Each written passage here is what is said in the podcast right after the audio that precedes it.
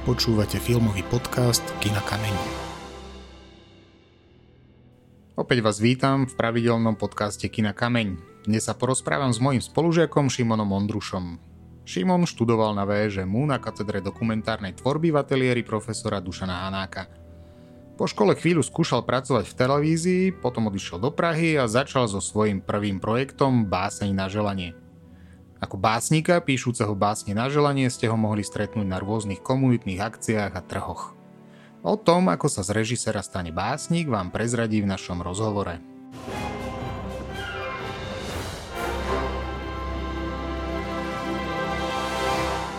V podcaste Kina Kameň vítam Šimona Ondruša. Ahoj Šimon.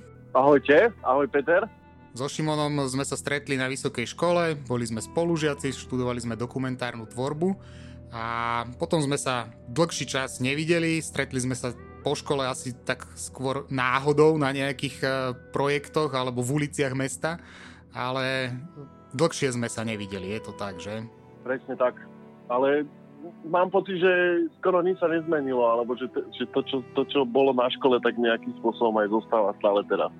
Ja som si o tebe teraz na internete našiel takú kratučkú vetu, ktorá ma veľmi zaujala a tak sa ťa opýtam na to, že ako ty to vidíš, či toto, čo som našiel, je pravda. Takže píšu Šimon Ondruš, pouličný básnik, režisér dokumentárnych filmov, milovník slov, dychu a prírodzenosti.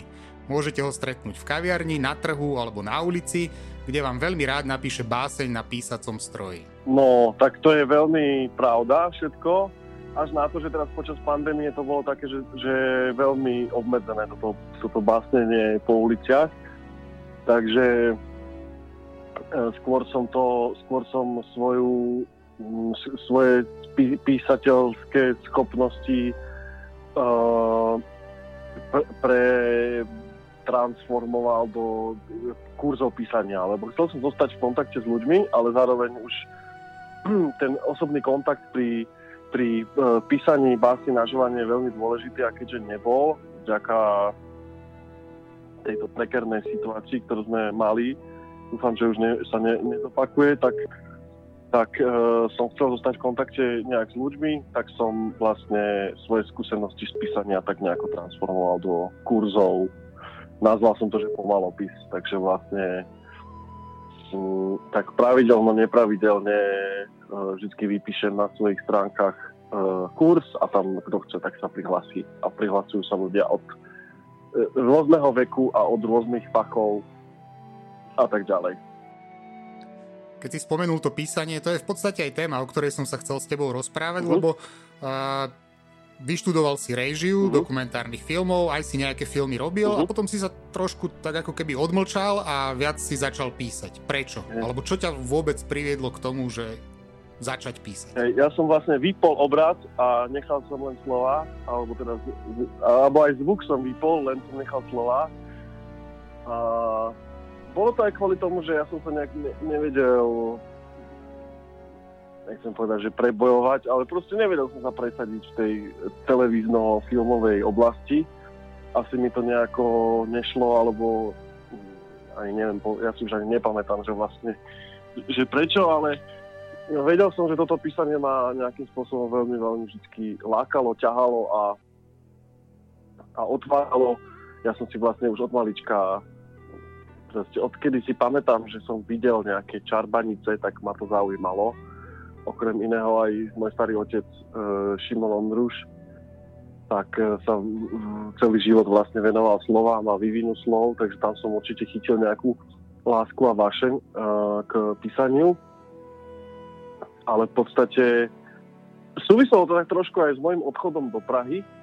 Ja som vlastne ešte robil také nejaké 2010, možno, že 11, 12 som ešte robil nejaké veci pre televíziu, ale potom, ja, ja som sa presťahoval do Prahy, prerušil som kontakty a, a vlastne zostal som len tam a, a, a jediné, čo mi zostalo, bolo písanie, tak vlastne tam som veľa písal, chodil k Vltave so spísacím strojom a hovoril si, že ja sa budem živiť básničkami a potom som sa rok nevedel tým uživiť, tak som nastúpil do reklamnej agentúry a tam som veľmi sa veľa učil o písaní v takom alebo tvorbe, na takej účelovej tvorbe, že vlastne na zákazku niečo napísať a ale teraz som aj od toho už upustil od týchto komerčných vecí a. Spomenul si tie básne na želanie, to bol jeden z tvojich uh-huh. projektov, ale myslím, že prvý uh-huh. bol slovník cudzích snov, alebo tieto básne? Hej, to bolo vlastne o tom, že uh, ja som si v jeden moment povedal, že mal som strašne, strašne veľa zápiskov, jak som si písal vždy od mladosti, tak uh, som si hovoril, že veľa z nich je nepublikovateľných, ale niektoré krátke vety boli zaujímavé. Tak som si ich začal prepisovať, začal som sa hrávať v tých zápiskoch, vypisovať a až mi zostalo proste nie, niekoľko sto viet, tak tie som postupne uh, a, tie som postupne začal dávať von a ešte to bolo tak, že v podstate v jeden deň na moje meniny som dostal dva písace stroje úplne nezávislé od mojej mamy a od mojej bývalej priateľky. A ja si hovorím, že wow, že to je fantastický moment na to, aby som ja tie svoje básničky alebo vety začal prepisovať a potom som ich začal rozdávať. A to bol vlastne taký prvý, akože taký prvý, prvý zárodok projektu Slovník cudzích snov. Že to boli také gerila, také opičie, E, nálety básni, že som prišiel ja neviem, do antikvariatu a tam som nahádzal nejaké kartičky s básničkami nepodpísané, alebo že som e, ľuďom v električke rozdával básničky, alebo e, v kaviarni som nechal len také odkazy, takže, takže takto to začalo no a potom prišiel, prišiel dobrý trh a, a sa ma pýtali, že či by som nebol ochotný takéto niečo robiť aj naživo, to bolo zhruba pred 7 rokmi, no a tak som si povedal, že prečo nie? A odtedy vlastne vznikli básničky na želanie, no, ktoré teraz moc ne, nemôžeme robiť, ale určite s rozbiehajúcimi a otvárajúcimi sa situáciami, tak veľmi rád sa niekde objavím aj so strojom. Ale z toho projektu ten slovník cudzích snov vznikla uh-huh. aj mhm. kniha, že? Uh-huh. A podľa teba mala úspech, alebo si spokojný s ňou, alebo aký no, s nej máš pocit? No, bo, vlastne vznikli dve knižky. Jedna bola taká, taká zabudnutá, stará, taký samizdat, ktorý som si vydával na vlastný náklad. A to, to som veľmi rád, že takto zostalo aj, že vlastne je takým, dá sa povedať, že neúspešná, lebo nikto ju nepozná. Ale tá druhá vyšla pred dvoma, troma rokmi, troma rokmi, e, Samoláska a a to už bolo skôr taký dialog medzi dvoma osobami, ktoré sú vo vzťahu a sa hadajú alebo sa tak rozprávajú v slovných hračkách, takže to bol skôr taký taký, a to už dá sa povedať, že aj úspech bol, lebo vyšlo to v Ikare a nejakom takom akože väčšom náklade nejaké, nejaký 1200 kníh alebo koľko tak z toho som sa celkom tešil, ale teraz už cítim, že je treba sa niekam posunúť od slovných hračiek k nejakým uh, zmysluplnejším a dlhý, dlhším uh, vetám. No.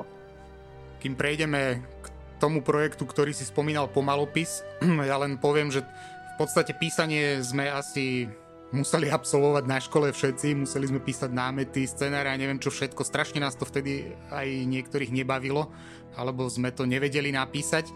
Tak ako to prešlo u teba z toho akoby povinného písania tých vecí k tomu, že zrazu máš radosť z toho, že píšeš?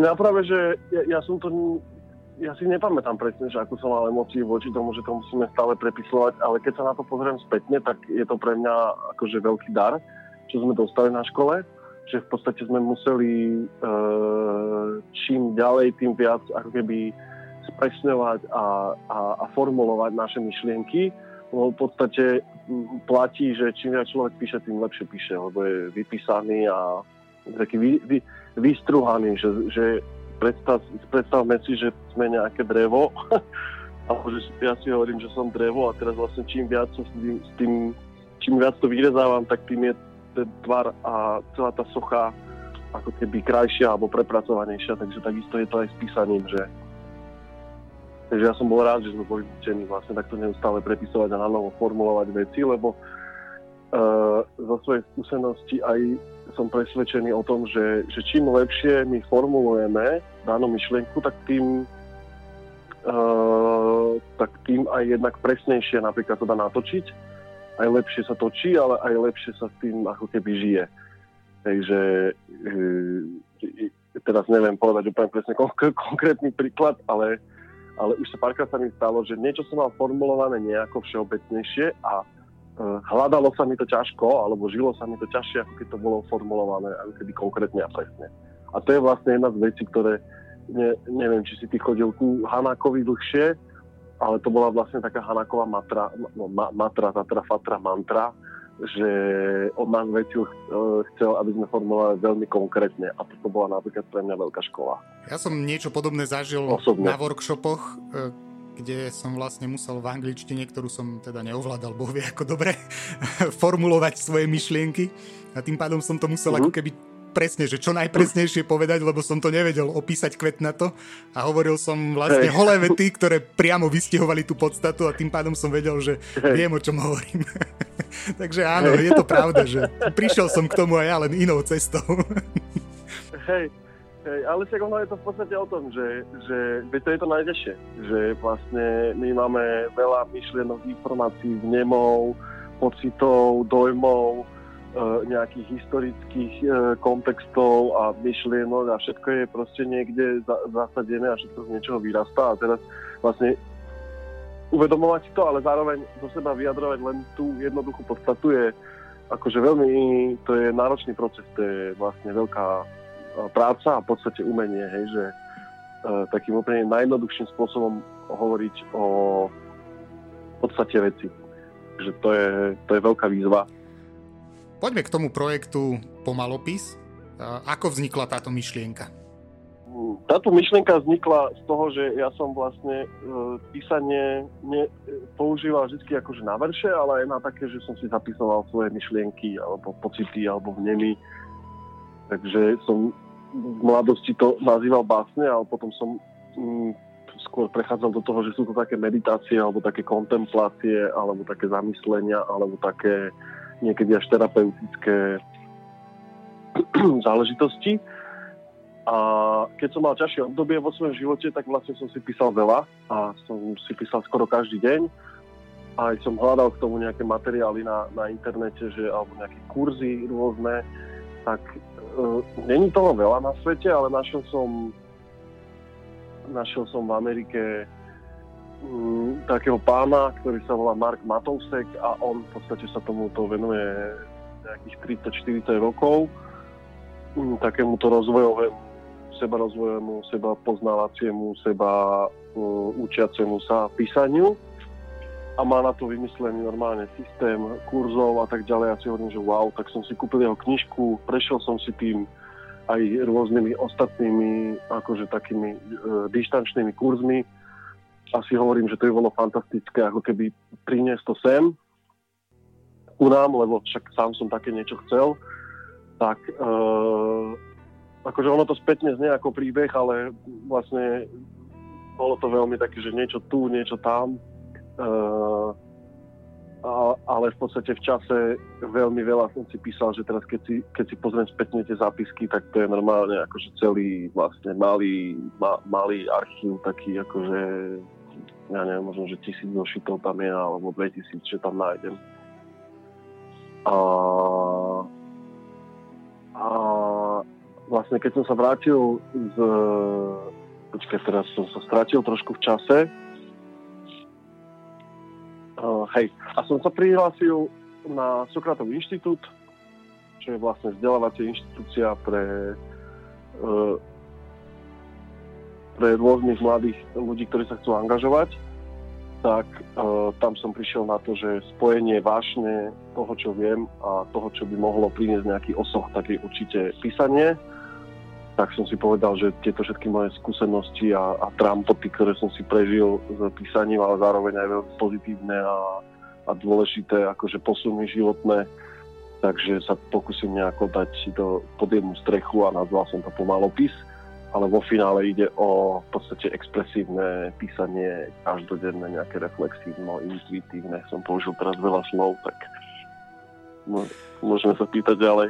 Už si spomínal aj to, že to organizuješ aj pre ľudí, môžu sa prihlásiť. Uh-huh. Uh, je tam niečo, že tí ľudia by mali niečo vedieť, alebo môže sa prihlásiť uh-huh. hoci kto? Uh-huh. No, um, je to v podstate otvorené pre všetkých ľudí. A najčastejšie sa hlásia ľudia, ktorí písali a nejakým spôsobom na to zabudli a chceli by začať písať ďalej, či už články, basničky alebo rôzne texty. Alebo sa hlasia ľudia, ktorí e, potrebujú niekde ďalej posunúť v rámci písania, že píšu, akože, ja neviem, sú redaktori alebo, alebo píšu to z rôznych školských časopisov alebo vedú školské časopisy. Tak to je ďalšia skupinka. Ale potom sú aj ľudia, ktorí proste to vnímajú veľmi otvorene a si povedia, wow, že to je zaujímavé, to by som chcel skúsiť. Takže e, je to v podstate otvorené pre všetkých, ale asi je tam taká, ani to nie je, že podmienka, ale skôr, že, že, že človek by mal vedieť, že proste písať aspoň, a, aspoň ako tak. To je úplne základná vec, proste ruska a nejaký zápisník. To sú také tri základné veci, že čo by mal človek vedieť alebo mať. Ináč e, vlastne um, ja som presvedčený o tom, že my každý máme v sebe nejakú tému dôležitú a, a na základe našich zážitkov vlastne tá téma sa nám niekedy ukazuje, niekedy sa nám skrýva, ale týmto písaním vlastne veľmi ja nechcem povedať, že ľahko, ale že, že toto písanie nám vie pomôcť nájsť našu tému a žiť vlastne ten náš príbeh úplne e, naplno, dokonca ho niekedy je možné aj prepísať. Takže Takže je to úplne pre každého, lebo každý z nás sa narodil na tento svet kvôli niečomu a to je super, že sa to dá aj písaním zistiť a rozvíjať. Keď sme sa predčasom stretli na krste knihy jedného nášho spolužiaka, kamaráta Tima Kryšku, si mi spomínal, že by si chcel robiť taký projekt, že písať, alebo respektíve, že robiť terapiu písaním v nejakých resocializačných centrách. Uh-huh. A ako si na tom s týmto? Uh-huh. Pohlo sa to nejak, uh-huh. alebo... Uh-huh. No, pohlo sa to tak, že e, ja som aj, my sme aj skúšali v Sávskej Bystrici, v diagnostickom centre, kde vlastne chodia, kde sú chalani umiestnení 14-18 rokov. Na 3-4 mesiace tam chodia na takú prevýchovu, takže tam, sme, tam som s nimi keby začínal. Ale bohužiaľ to prerušila korona, tak, tak e, ďakujem ti za tento tip. Možno, že sa tomu otvorím a začnem robiť aj takýto, že, že, že, že navrátim to tam, kde to vlastne pôvodne začalo, lebo ja som chcel robiť s mladými chalami, akože takýto mini takéto mini poznávacie zare, toto, taký kurz písací.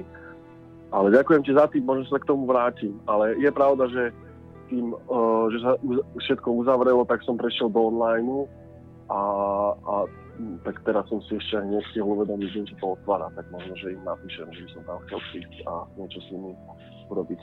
Takže v takomto štádiu to bolo. Ale vo, vo finále výsledok bol, za tých, my sme tam boli nejaké 3 mesiace, teda za týždeň sme tam tuším chodili a výsledok toho bol, že niektorí um, z klientov uh, akože úplne prirodzene na to zanevreli, lebo proste v tom veku človeka láka sa hýbať a skákať a, a byť veľmi akčný, ale boli aj chalani extrémne talentovaní, ktorí na konci toho priniesli proste 15-16 akože hibopových textov, z ktorých kľudne, keby majú nejaké pekné podklady, tak z toho vedia náhrať akože album. Takže, takže aj, aj to malo takéto výsledky a dôsledky. No. Pripravuješ ešte nejaké veci, ktoré by si v budúcnosti chcel urobiť? Mm, v rámci písania je pre mňa teraz výzva, aby som, eh, aby som eh, tie kurzy robil nie že častejšie, ale skôr pravidelnejšie, lebo z toho som teraz trošku vypadol a toto mi akože chýba, či už online alebo naživo.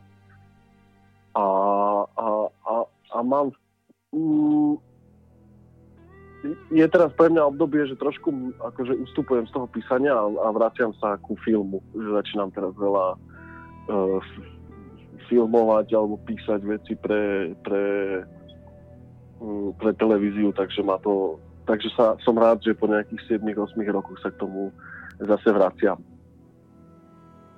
Lebo sa cítim svojím spôsobom už trošku vypísaný, hej, a potrebujem si dať od toho ani nie, že pauzu, ale trošku sa od toho vzdialiť a, Uh, strašne veľa vecí sa mi podarilo vyjadriť tým slovom a teraz cítim, že, že uh, je fajn sa začať vyjadrovať aj trošku inač, lebo niečo povedať a, a napísať a vysloviť je iné, ako keď človek niečo ukáže. Hej, a veci, ktoré sa dajú ukázať, zase sa nedajú až tak dobre opísať a naopak. Čiže takto to teraz mám. Chcel som sa ťa aj opýtať, že či neplánuješ sa opäť vrátiť k filmu, ale v zásade si mi odpovedal hey. na túto otázku aj bez toho, aby som ju položil. A okrem teda práce takejto asi komerčnej, máš aj nejaký svoj vlastný projekt, že, ktorý by si chcel urobiť? Vieš čo, ne, ja mám teraz také obdobie, že ale je to vlastne aj vďaka tomu, že som akože tak veľa písal, ten pomalopis sám pre seba, že som, že som sa veľa venoval takej téme, že aby sa mi tieto, tieto dve oblasti spojili že aby som vlastne robil to, čo viem, ale zároveň aj to, čo uh, chcem. Hej, čiže sa mi to teraz tak spája, že okrem, že vlastne tá taká, taká práca je v podstate aj to, čo že začínajú byť aj moje projekty zároveň. Že ja som napríklad dlho, dlho chcel uh, nakrúcať o téme um, mužov a dospievania a vlastne to, ako sa z nás stávajú muži alebo takto a konečne, že dlho som o tom sníval, hej, o takej téme a minulý rok proste prišla inštruktor práve z, z Sokratovho inštitútu, hovoril, že sa proste venuje takýmto veciam a že majú na to jeden tábor a že keď sem, tak to môžem si pozrieť. Tak ja som si požičal kameru a urobil som z toho záznam, z ktorého teraz striháme film. Takže uh, je, akože je to síce televízny film, je to nejaká umelecká vysoká kvalita, ale alebo teda, že nebude mať človek, umelecký nejaký zážitok, ale je to proste téma, ktorú som nejakým spôsobom chcel robiť, takže to na jednej strane je to e, práca, na druhej strane je to projekt, ktorý som aj akože považujem za svoj vlastný, takže mm, takže som rád, že sa mi to v niektorých oblastiach takto spája teraz. Šimon, ďakujem za rozhovor.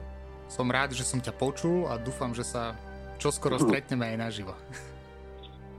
Ďakujem aj ja veľmi pekne za otázky, aj za, za, za veľké uši, že, že si ma počúval a pozdravujem všetkých poslucháčov a tiež sa uh, teším uh, na najbližšie stretnutie osobné.